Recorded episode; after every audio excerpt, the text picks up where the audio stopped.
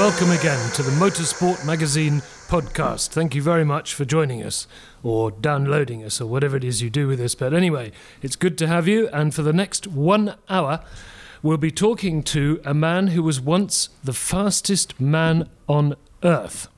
That was 30 years ago. His name is Richard Noble, and he's still in the business because this time he's going to do 1,000 miles an hour, except, of course, very sensibly, he's putting another man in the cockpit. We'll be talking to Richard about all things to do with land speed records, particularly his Bloodhound project, in just a moment. But first, I must tell you about our new subscription offer. And this is a good one. You can save up to £59 when you subscribe to Motorsport magazine today. That's a lot of money. And you get a free Motorsport cooler bag. Yep.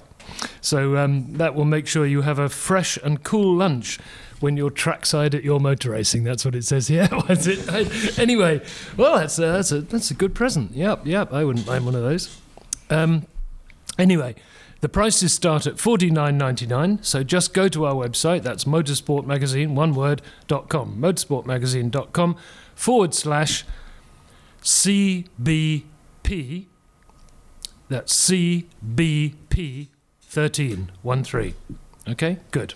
Well, uh, I hope lots of you will do that because uh, that way you get motorsport through the post every month. Don't have to think about it. Fantastic. Okay. Richard, welcome and thank you for your time because I know you work 24 hours a day, eight days a week.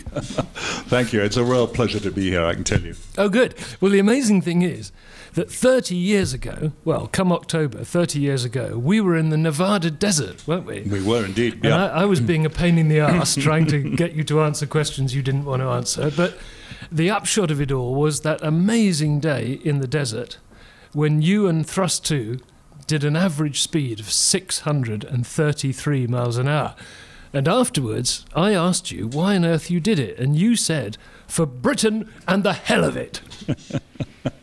yeah, and it rolled straight off the tongue. That's completely unprepared. Yeah.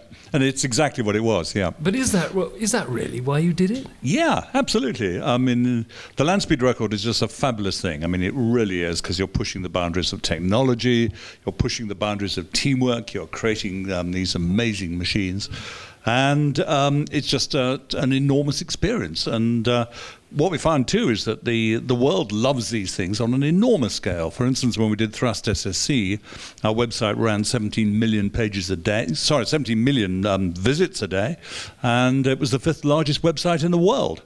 So, um, yeah, great sport. And, and that was in 97. That was in 97. not- yeah, when, Uh, that's before broadband, so it's all dial up time, yeah. It's incredible. I mean, we should just we should I should have said at the beginning actually that after Thrust 2 in October 83, you went on to do Thrust SSC, which was driven by Andy Green, who's also going to drive Bloodhound in 2015, right? 2015 and 2016, yes. and 2016. Yeah. Okay.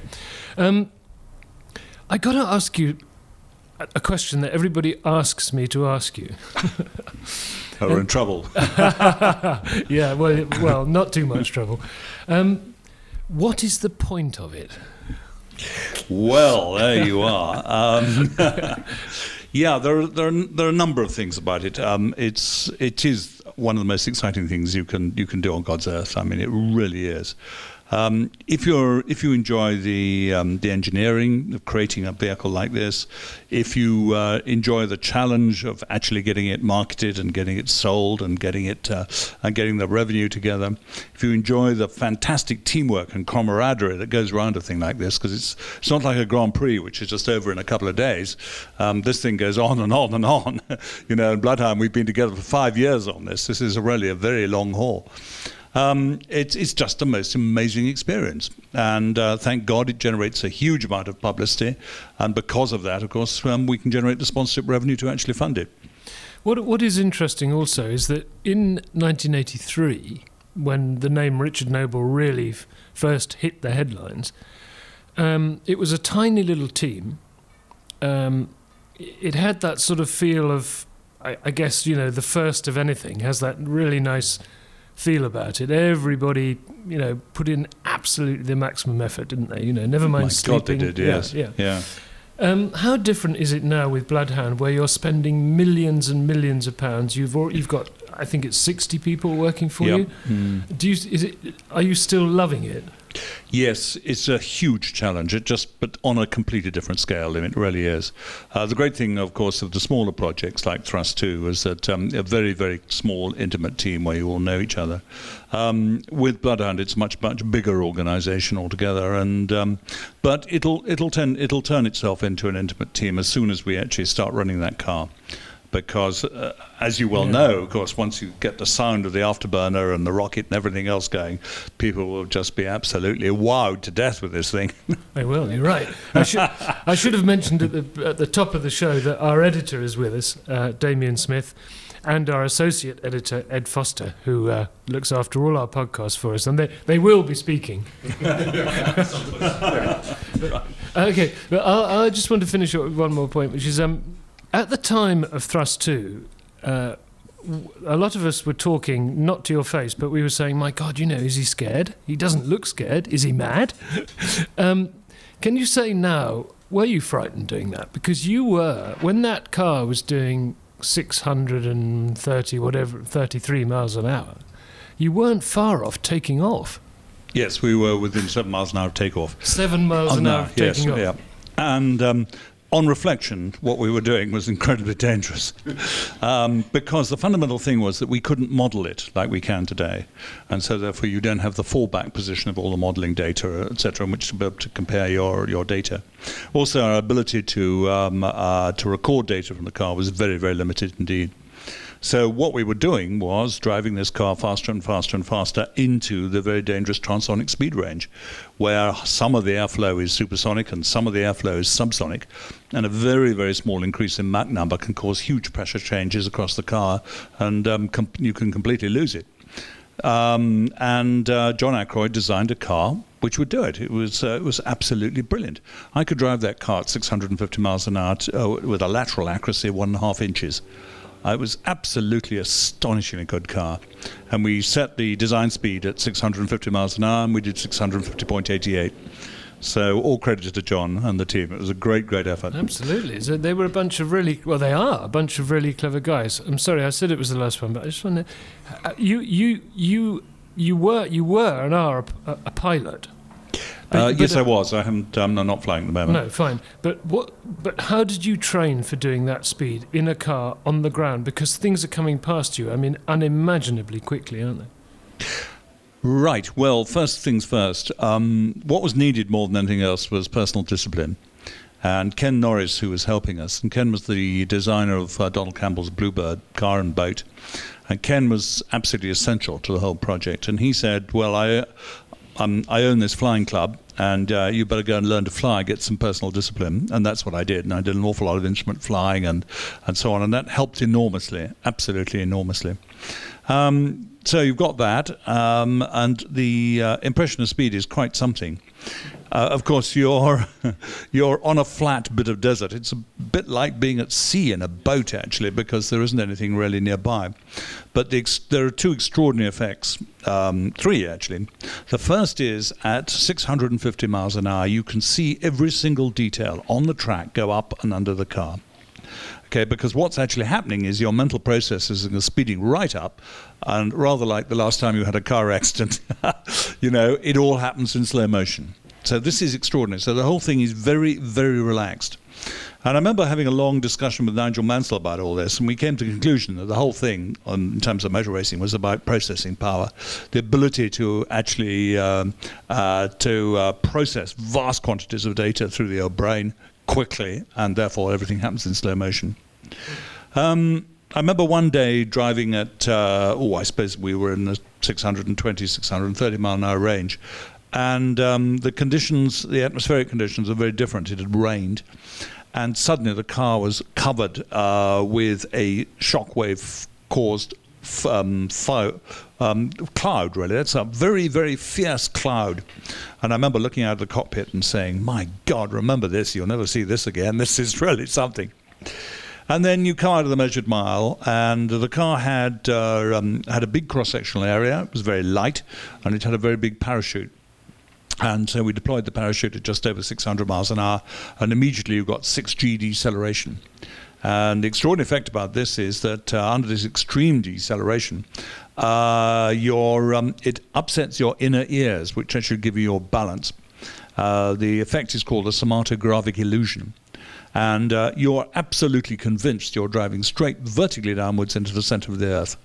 It's an extraordinary experience. And then, you know, the G comes off very quickly and you're, you're kind of back to normal and then you're down to 400 and it's getting boring, you know. The other thing which is interesting too is at top speed, just you haven't really got time to admire the scenery at the speed, but uh, at top speed you could see the um, the mountains change on the horizon uh, very, very quickly. You know, when you drive normally in a normal car towards uh, towards the mountains, um, you know, that you see the perspective change. Here, the spe- perspective is changing really fast, which is an astonishing experience. So that, that's about it, really. Richard, what you achieved back in '83, it, it reminds me of a an Olympic athlete that they spend years and years building up to this mo- one moment. Yeah. And you finally achieve it after so much work. How do you come down from that? What do you do Damien, next? it's a bloody nightmare. It really is because you've got a very, very close team, and you've got very, very hard and tough discipline in the organisation, and suddenly it's all over. And there's no reason actually for everybody to stick together because we all came together to, to do this car. You know, uh, we didn't. Uh, we, nobody got any long-term plans in terms of selling merchandise or whatever off it. It was over. It was absolutely over. And uh, and the same too with the Thrust SSC project. Very very close team of people. Fantastic um, team achievement. And then suddenly it's over. So it's it's a big come down. And with Thrust SSC, the workload was so intense uh, that it took most people about two years to recover. So you must have been very relieved when SSC was launched, when it, when the idea was, you know, mooted to get to go back and do it again and go faster. Yes, absolutely. Um, you know, it was a great opportunity. Um, the story is a very interesting one because um, I was out on Bonneville um, with Art Arfons and Craig Breedlove, and Breedlove then said to me, "Well, you know, we're going to, um, I'm going ahead now. I'm going to build my next car." And then when I came back to Britain, uh, all sorts of people started phoning me up saying, uh, "We can't tell you anything, Richard, because we signed non-disclosure agreements. But uh, but basically, something is going on, and you better you better find out what's going on." And um, I couldn't really find out what was going on, but a lot of people were, were sort of talking about this. And then um, suddenly I got a phone call from the McLaren Formula One people who said, uh, Oh, we've got a collection of sponsors turning up um, in a couple of weeks' time, and we'd like to show them something interesting. We'd like to show them uh, um, uh, a copy of your video. Could you, could you do us a favor and send, you one, send us one? So I said, Of course, and didn't. and then they rang up again. Oh, um, Richard, it hasn't arrived. You know, oh dear, I'm so sorry. That's uh, what a shame. Uh, yeah. So I'll send you another one, and didn't. And after a bit, they were getting really apoplectic, and it was quite clear that's what they uh, they intended to do. So we decided then that um, we would take them on. And uh, really, there were just three of us. There was uh, Ron Ayers, who, of course, was the aerodynamicist. Without Ron, couldn't have been done. Glynne Bowsher, who did wheels and structure, uh, and myself. And we had no money whatsoever. Uh, however, I was invited to go and speak at a, a big Castrol event in Palm Springs, and there I spent a lot of time explaining to them how, valuable their brand values were and how important it was that every generation should, uh, you know, should contribute.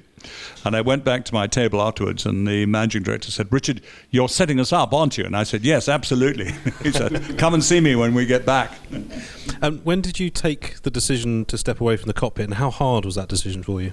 This is very difficult. I mean, really, very, very difficult indeed, because um, uh, I don't think people really realize, but doing a project like this is an enormously painful trauma uh, of uh, huge dimensions. It's, you're pushing against the culture, you're pushing against what is kind of normal uh, in motorsport terms and normal in sponsorship terms.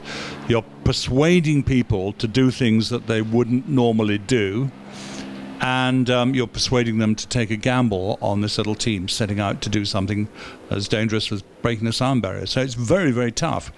Um, the uh, the other side of it, of course, is the driving, which is, is not fun. And um, and if you're driving a car like that and you're getting a buzz out of it, you're absolutely the wrong person. It's got to be a really cold-blooded, merciless, uh, activity where you're driving to a curve, a performance curve, and if you get it wrong, you're letting the rest of your team down. So um, you know. Um, so it's an extraordinary experience, really, one way or another. But together as a team, you know, eventually we pulled it off. So giving it up was a difficult one, but um, it was the right thing to do. There was no way that I could run the project and drive the car. It was absolutely hopeless. Um, I was looking through some of your potted history this morning before you came in, and something that I was sort of looking at your your various jobs and projects and things like that. Yeah. And before Thrust Two ever raised its head, did you not sell paint? Yes, I first? did. Oh, yeah, And yes. How, how do you go from selling paint to a world speed record? Well, it's all about Ed. It's all about uh, motivation and dreams and all the rest of it. And when I was a kid, age five, uh, my dad, who was in the army and uh, based in Inverness in Scotland, took us for a drive in in, in our Hillman Minx round the north side of Loch Ness, and uh, we stopped at uh, Drumnadrochit, uh, where there's a pier called Temple Pier, and John Cobb's jet boat Crusader was sitting on the pier, and I saw this thing, and I thought, wow, that is fantastic. Um, you know, this guy had built this, had this fantastic jet-powered boat built, and he was going out and he was driving it at over 200 miles an hour on the loch. What a fantastic thing to do! and it's a bug. It's as really simple as that. So it never really leaves you, and uh, you you keep on coming back to it. Simple as that. So were you ever a motor racing fan, or was that something? I, I, I really wanted to do it, but A, I'm a big bloke, which doesn't help, and secondly, um, I'd never had enough money.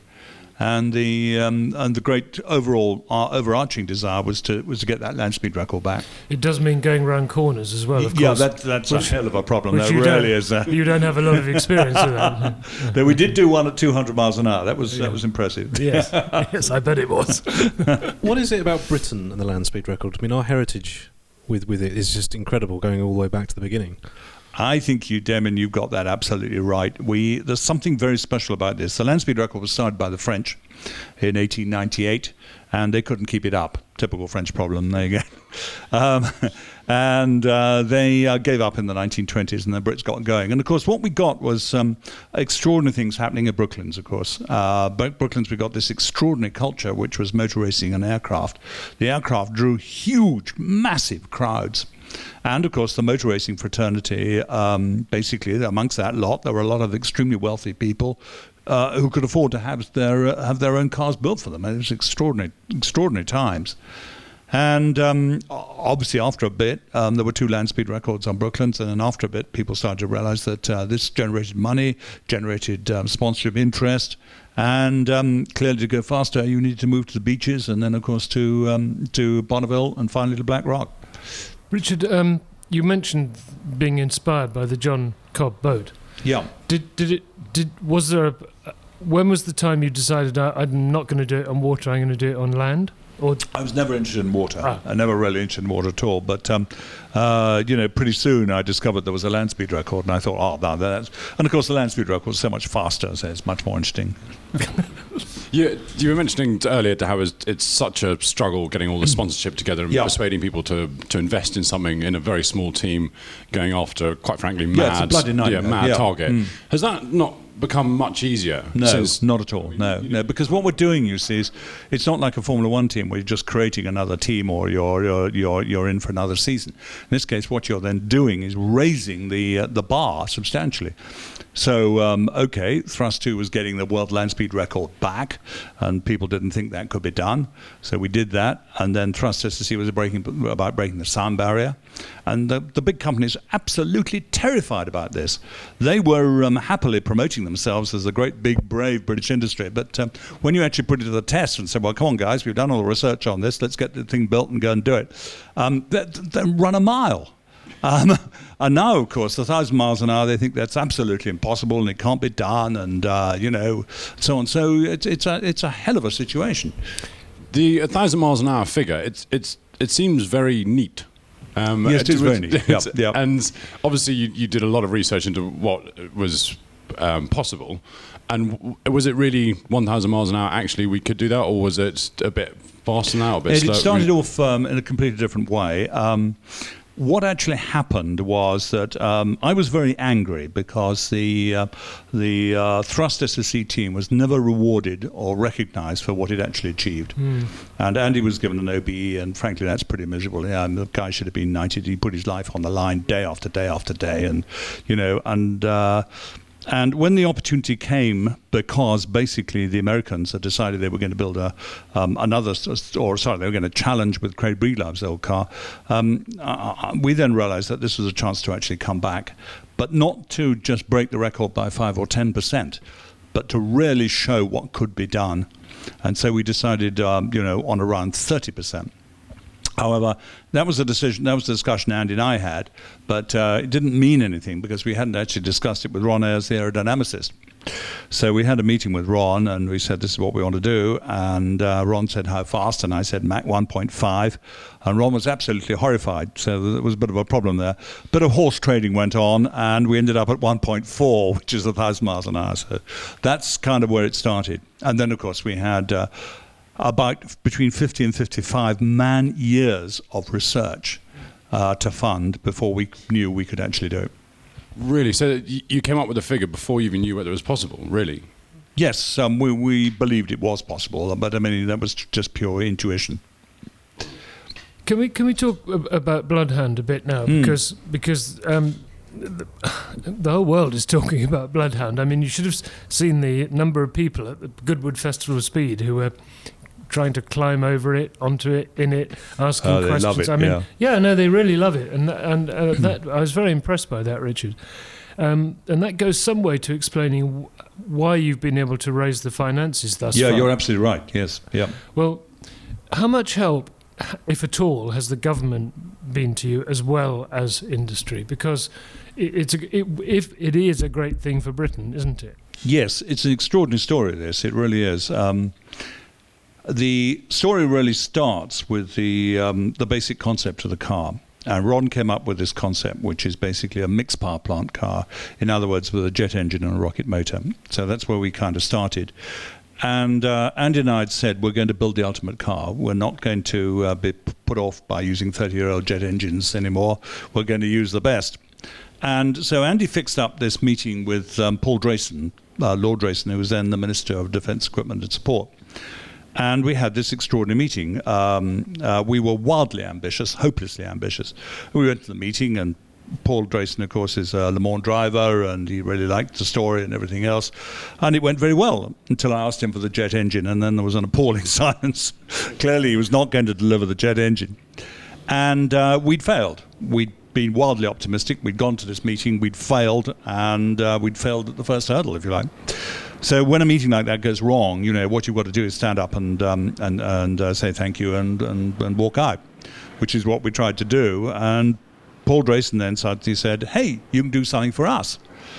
So I thought this is most unusual. The minister's asking us for help, but let, let's see where it goes. So I said, yes, of course. And he said, we have an enormous problem in the Ministry of Defence. We can't recruit engineers. And I said, really? He said, yeah, it's, it's very, very serious. And he said, I've thought about this a lot.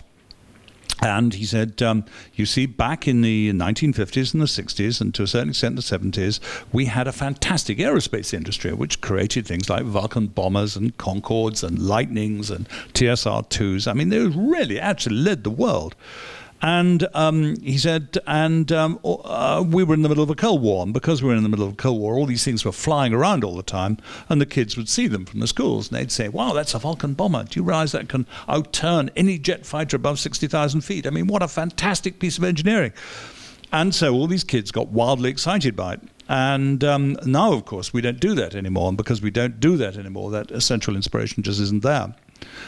So his thought was, I want an inspirational project run through every school in the country to create this new generation of engineers. So I remember the first rule of dealing with ministers is that if they don't like you, you'll never get another meeting. So what you must do is you must fix it then and there. So I stood up, shook the man by the hand, said, "We'll do it." He said, "I'm not giving you any money." So I said, "I don't care. We'll go and do it." So that's where it started. I, have got I've got to bring up a little anecdote from 30 years ago. Oh, here. my God. Yeah, Yeah. yeah, Well, I mean, you know, I am in the privileged position of having been been there. Okay, um, I remember overhearing a conversation you were having one night on the telephone with Rolls Royce back at home in Britain. Um, yeah. Yeah.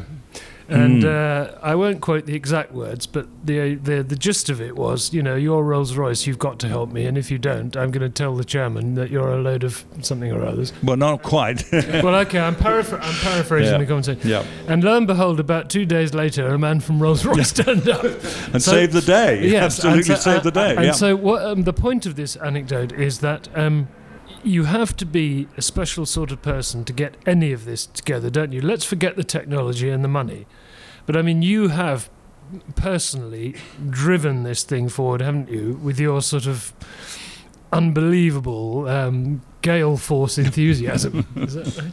That well, it's very generous. Would, no, Um, would that be true? No, it's a team thing. It's a team thing. And the main thing about it is providing these projects are properly managed, properly thought through, properly researched, properly engineered, you can do it. It's really as simple as that. And uh, the big problem we have in Britain at the moment is we've lost our, our engineering confidence. We don't do these big projects anymore, which is a great, great shame. So, percentage wise, how far away are you from the budget you need to, to actually go ahead? We are, what, in terms of Bloodhound? Hmm. Uh, Yeah. We've spent 12 million at the moment, and it's going to cost uh, somewhere between 30 and 40. Wow. Yep. And how f- how much of um, inroads have you made into that 30 or 40? Uh, mean, we're beyond- beyond a long way in, and there's um, some wonderful things happening about right now. But um, sadly, nothing I can talk about. No. But uh, you It- just but- got the timing of this thing wrong, didn't you? I guess in the months to come, will we drip, drip fed information? yes, about, you will. Yeah. Absolutely will. There's some just bloody wonderful things happening. Yeah. The education side, I was quite um, interested in when, when it when, when it was originally launched because that seemed to me to make complete sense. As you say, uh, turning on the next generation of engineers is harder now than it ever ever has Yep. been in Yep. many ways.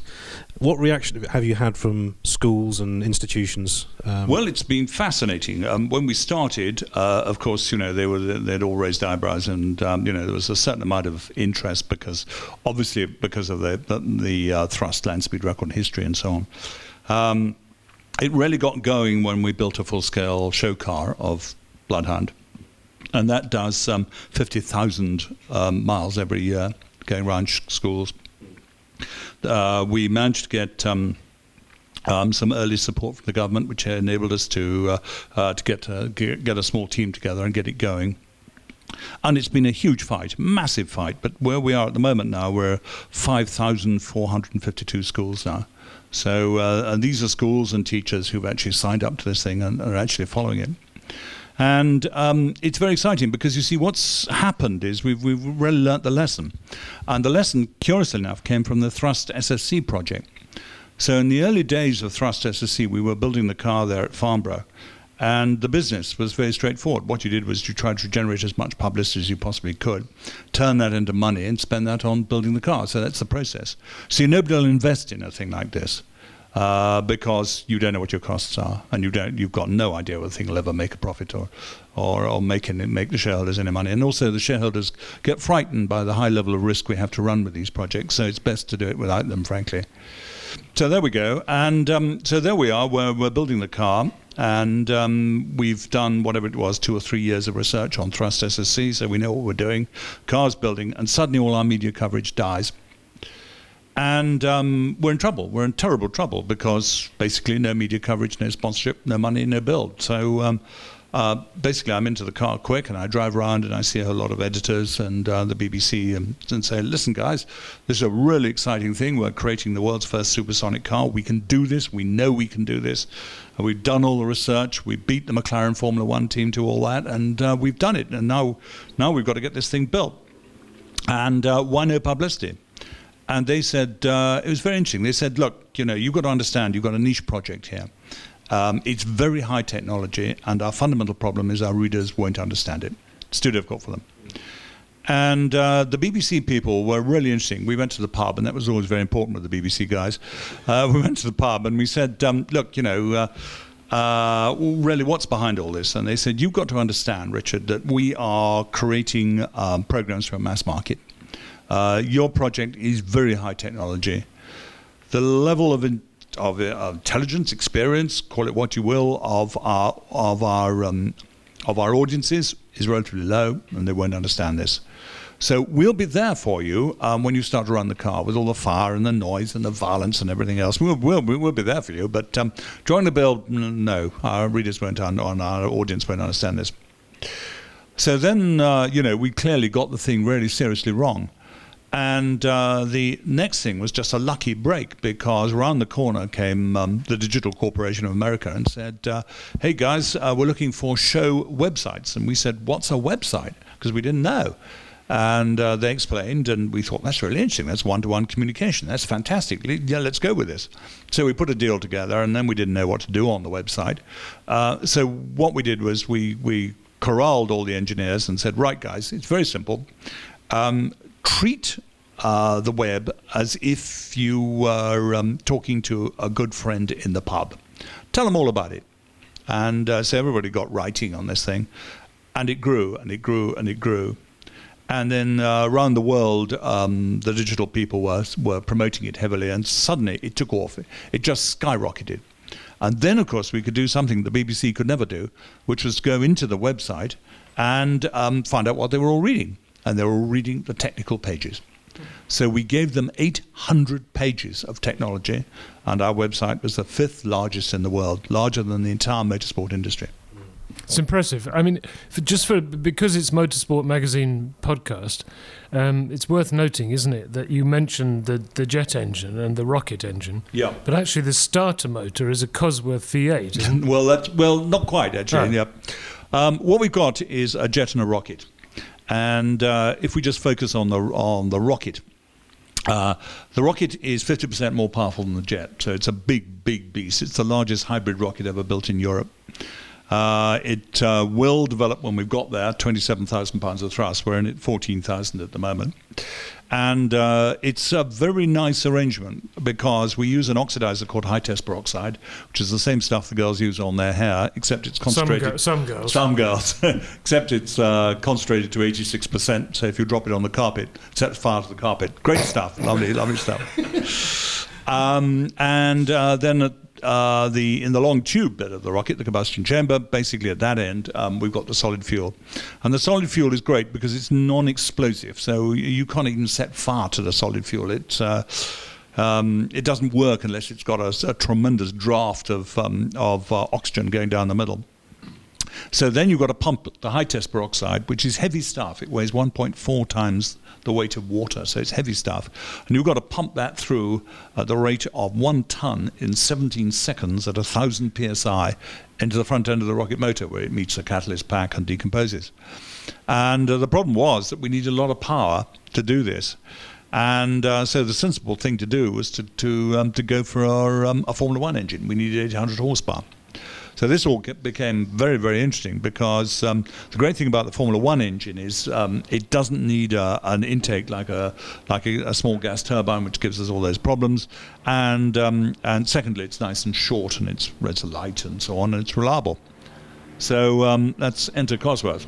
so the, the good old Cosworth V8 is Yeah. going to be part of doing a thousand miles an hour. well, that's absolutely it. Yeah. well, I think yeah. it's fantastic. I mean, it's one of the best engines m- motor racing's ever seen. Long So live the, the CA 2010. Yeah. Oh, yeah, yeah.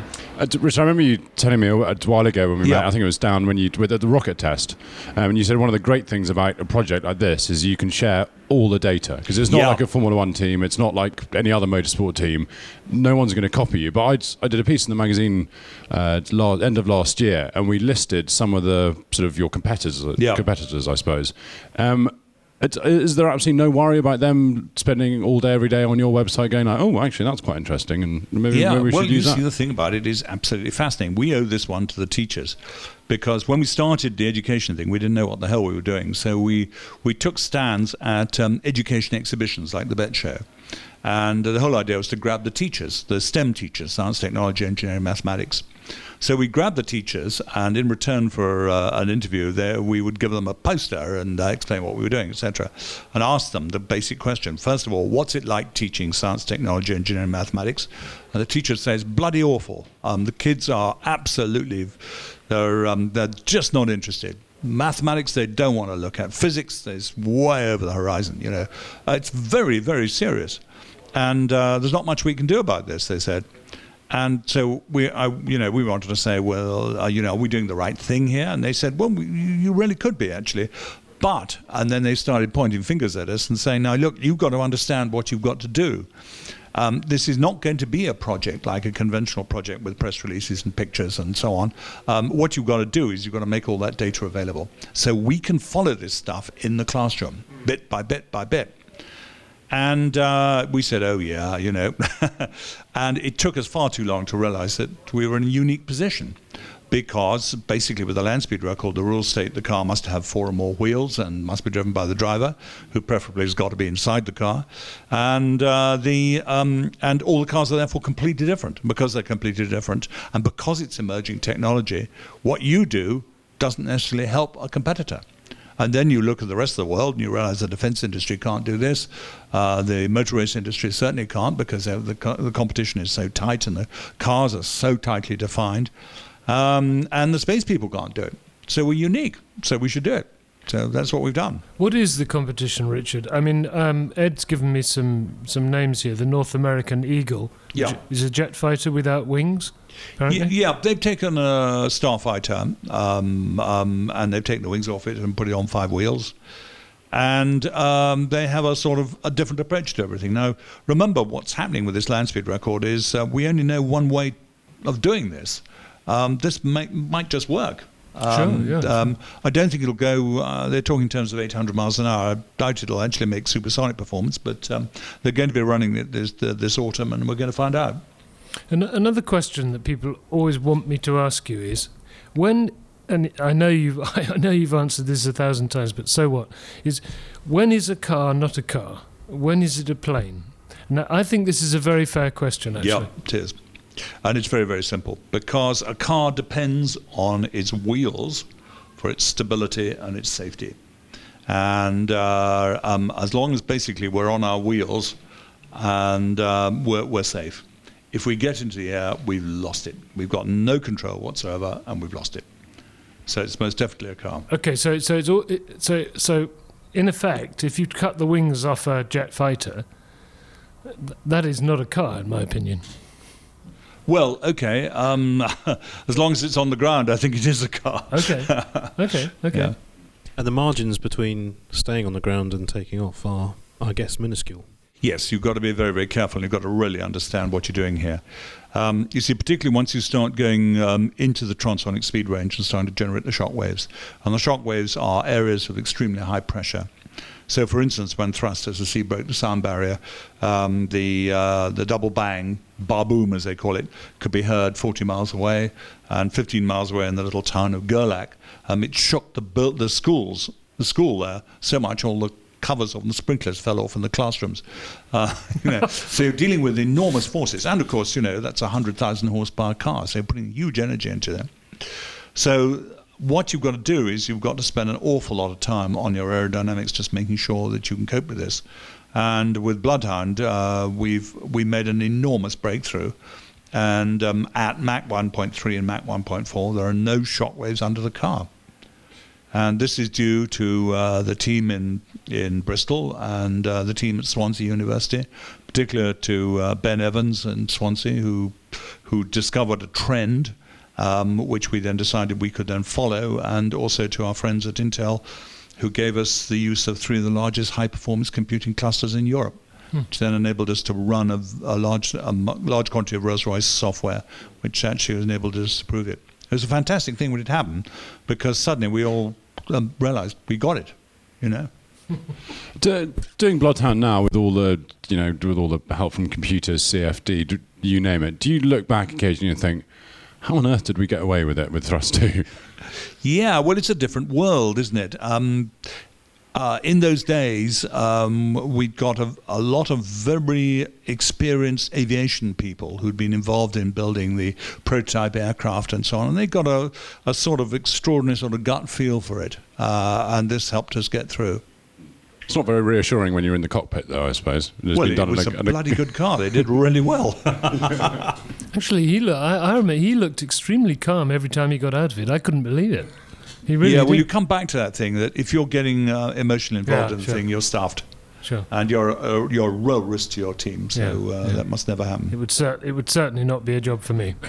That pilot training, I guess, comes into play at that stage. Yeah, in terms of discipline, in terms of the d- discipline, which is which I didn't have, which was incredibly important.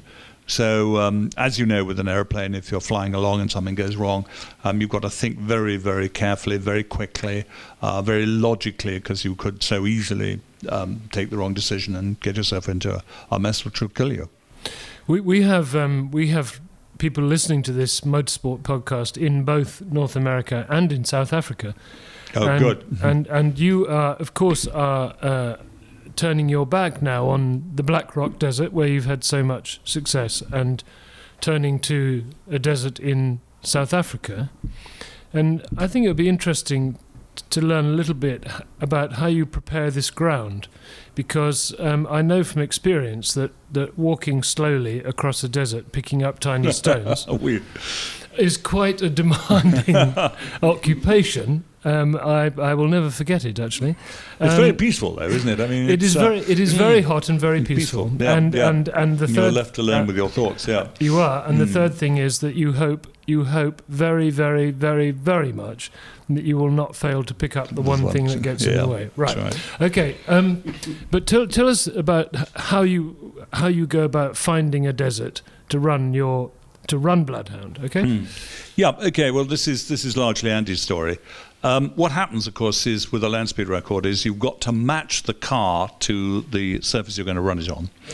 And the surface we chose to run on, we learnt the hard way to run on, was called an alkali playa, which is a kind of brown mud lake, dried mud lake with an awful lot of clay in it. And this works very well because what it does is it does the job of the tire. Of course, we can't keep a tire on a car at these speeds. And so it does the job of the tire and gives you um, a nice sort of um, flexible um, relationship, if you like, compliance um, with, the, with, the, with the earth. Um, so we found the Black Rock Desert and we ran on thrust. We were on thrust two and thrust SSC there, and um, it was great. It was great successful. We've got a huge number of friends there and Sure. people who contributed and everything else. Sure. And we um, obviously with Bloodhound, that's where we got to go. And uh, so Andy went out there and had a look and came back and said, you know, it's a nightmare, Richard. It's all changed. Um, it's got dusty. It's got very, very dusty, and uh, and it's formed um, slight dunes and things. It's absolutely hopeless. We can't do that. So suddenly we've got to find somewhere else, and this is a real problem because you you know you've got the design of the car beginning to come together, and suddenly the place you're going to run isn't. And then um, so we went to, uh, or rather, Andy went to uh, Swansea University and said, "Help!" And they've got a good ge- uh, uh, ge- geographical department there, and they got access to shuttle images and satellite images. So we he set up a program to find the flattest places in the world. And I thought this is really good, you know, because we might find something fantastic in outer Mongolia, you know, the absolute, the perfect surface, you know. And um, he whittled them down to about 30 or so, and then he started traveling around the world looking at these. And it was all pretty disappointing because he kept on getting stuck in them when the surface was was uh, um, was soft, um, or he found that the, the the surface levels were so low that they were linked in some probably almost certainly linked in some way to the um, to the sea, and so consequently never dried.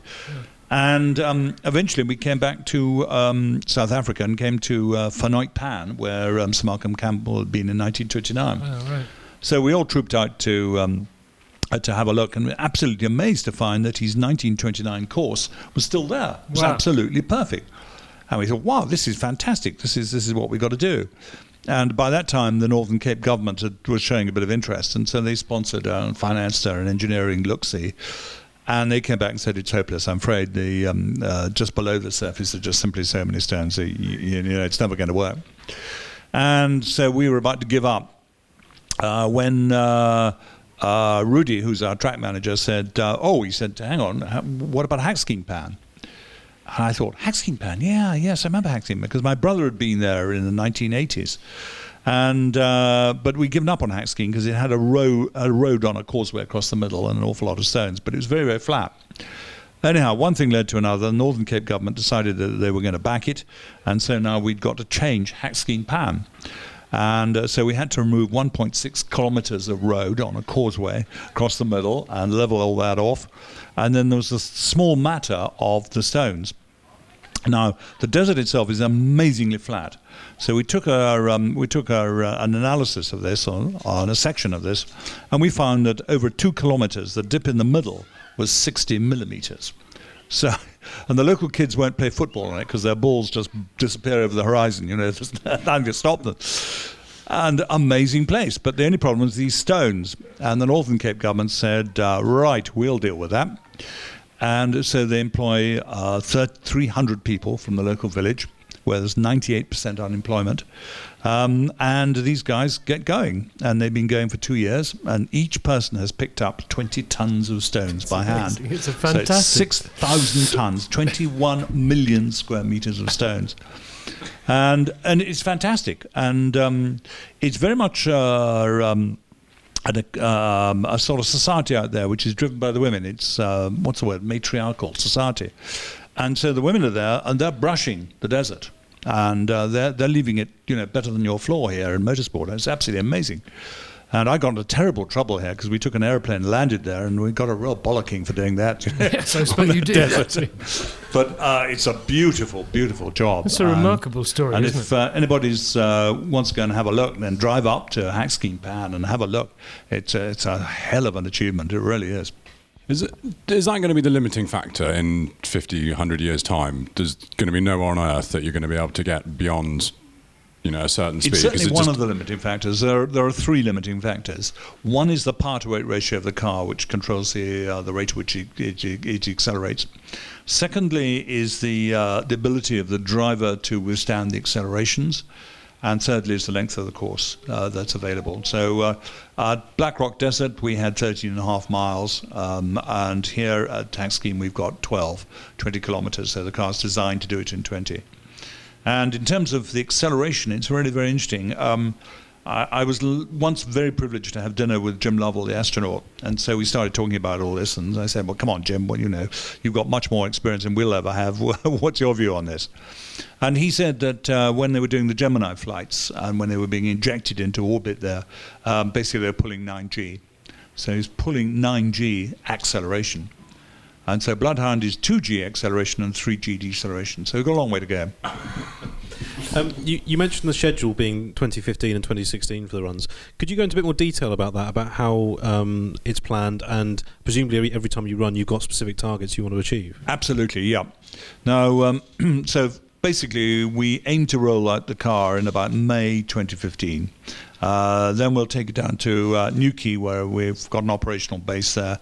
and that's where we'll, we'll start running it. We won't run it very fast, 200 miles an hour, just, just get a feel for it, make sure that everything works all right. And then we'll quickly load it all into the plane and go and go straight out to, to um, an airfield called Upington in South Africa. And then we've got a sort of about a two, two and a half hour drive to, to get to Hakskeen Pan. Uh, once we're on the pan, we start very, very slow. We'll probably start at about 100 miles an hour, um, just basically feeling our way. And um, and the name of the game is that as the car, as you do more and more runs, so you obviously increase the speed by relatively small increments until we start getting uh, transonic, and then you do very small increments while we just get ourselves sorted. Once we've got to supersonic, then of course we can um, uh, we can perhaps increase the increment rate. So the idea is to in 2015 is to go out with the car and um, using the, rocket motor in what we call its monophase. So there it's simply decomposing the high test peroxide. We haven't got the hybrid combustion chamber on the end. And that's sufficient to get us um, supersonic. So we'll go out there and we'll get it supersonic. Uh, we'll find all sorts of things that don't work. We'll find uh, all sorts of changes what we have to make, and then uh, we'll immediately bring the car back home, take it all apart, refix it, sort it, and then go out again uh, in 2016 with the hybrid rocket, and then we've got the capability of 1,000 miles an hour. I must say, it all makes Grand Prix racing sound rather straightforward, doesn't it? I mean, you know, It makes it sound very quiet, actually. I mean, this is this thing makes 25 times the noise of a jumbo taking off. So I mean, it's Wow. a serious noisy machine. I hope you've warned the local people who kindly picked up all these stones. No, they I are lovely, actually, because um, uh, you know um, we all go and see them on a regular Sure, basis, and uh, you know as far as they're concerned, it's it's it, they all say it's our car. When is our car Yeah. coming, Richard? Come Well, on, a- get on with it. Yeah. It's a bit. It's a bit like the community of Gerlach, where we were in '83. Where I mean, the entire community was not only excited and thrilled to be part of it, but but, but lived it. I mean, you know, and will live it forever because and and then SSC later on, Yep. and um, it becomes a real community thing. And it, I can't imagine where is everybody going to live in this place that you're. Well, descri- that's quite an interesting point. We've got to establish a camp. We've actually got to live on the desert. And the other thing, which is the number of good things, really good things about um, Hakskeen Pan, one is the altitude. So um, it's at uh, about 3,000 feet, which is where we want to be. If we were lower, then the car would have to be made tougher because the dynamic forces are great, pressures are greater, and therefore the acceleration rate would be heavier and its acceleration rate would be less, and we need more track. So that's one.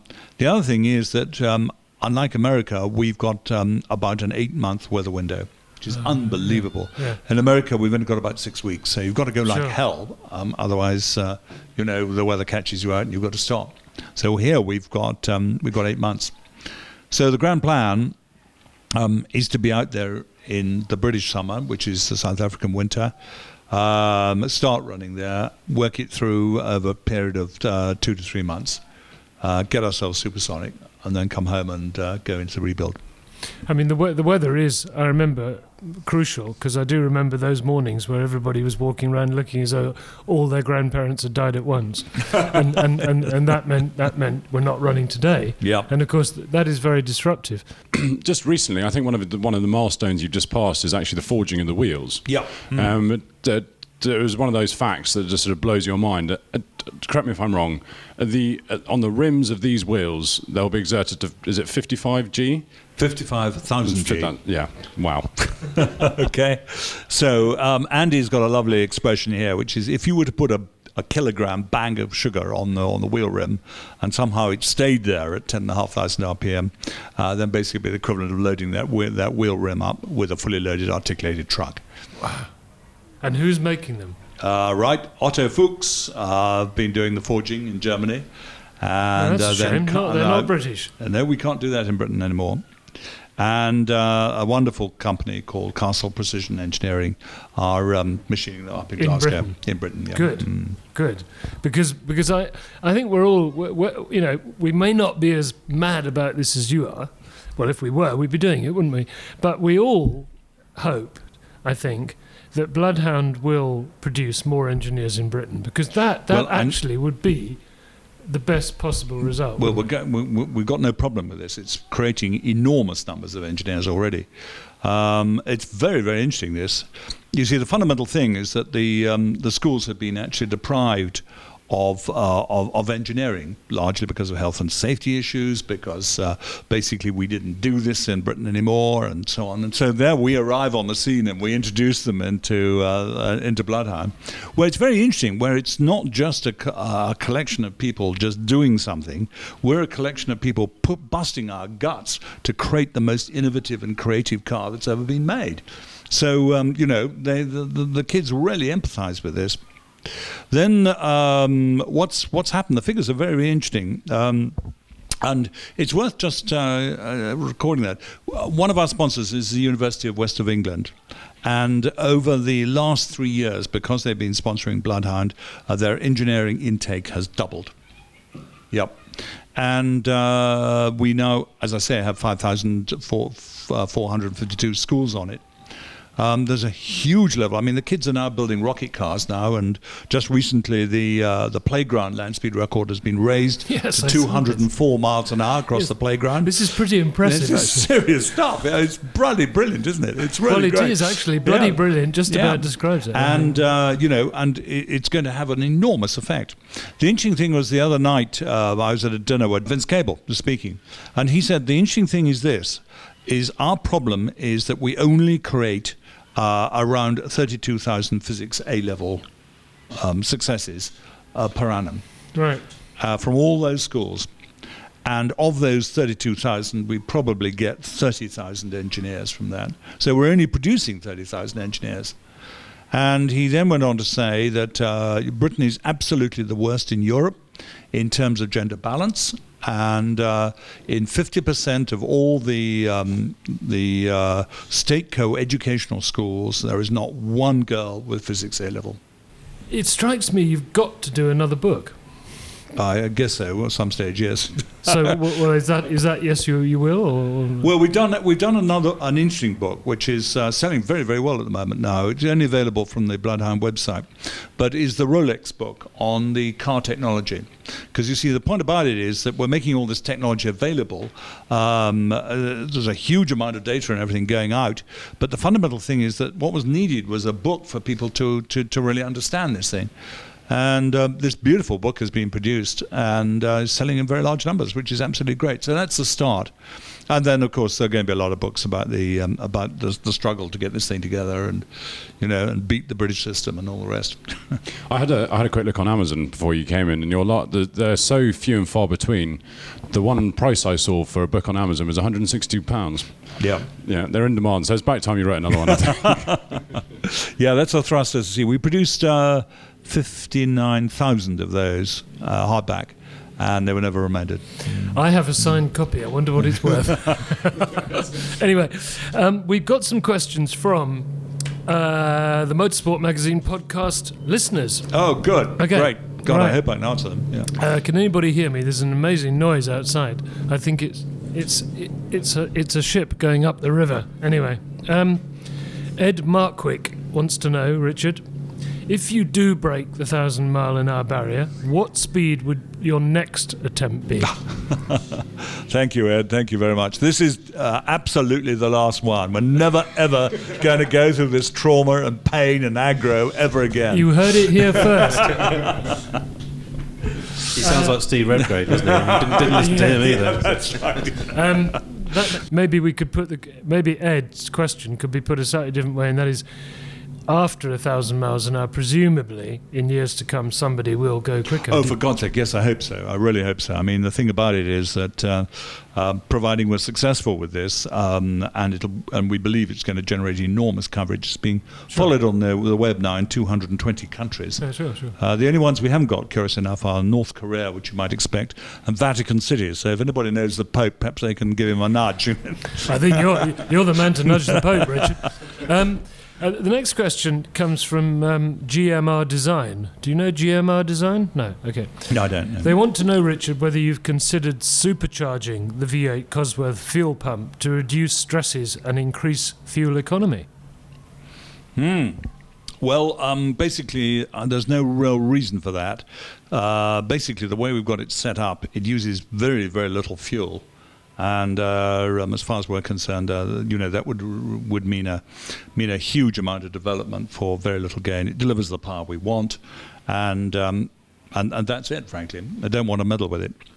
I think I, th- I think that particular question from GMR Design is, is interesting in itself, in that it's it, it illustrates what you've been saying that people are taking an interest in the detail. Yes, Yeah. yeah, which Um, is really good news. What uh, if I could just jump in? If you, what's your? uh, Do you have a main area of concern on the project? Is it the rocket, or is it the aerodynamics, or is, is there anything at the moment that you're still slightly or slightly scratching your head with? Um, yeah, we've got a few, but um, they're not the big major concerns we had right at the start of the project, which is like the aerodynamics.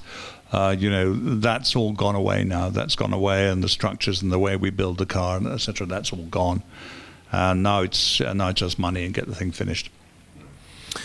Okay, um, we're nearly we're nearly at uh, the close of our podcast today. But another question before we go from Phil Retzas, it's, and it says Phil Retzas says, "Did you manage to fix anything on Thrust Two or Thrust SSC by hitting it with a hammer?" No, Phil, I wouldn't dare.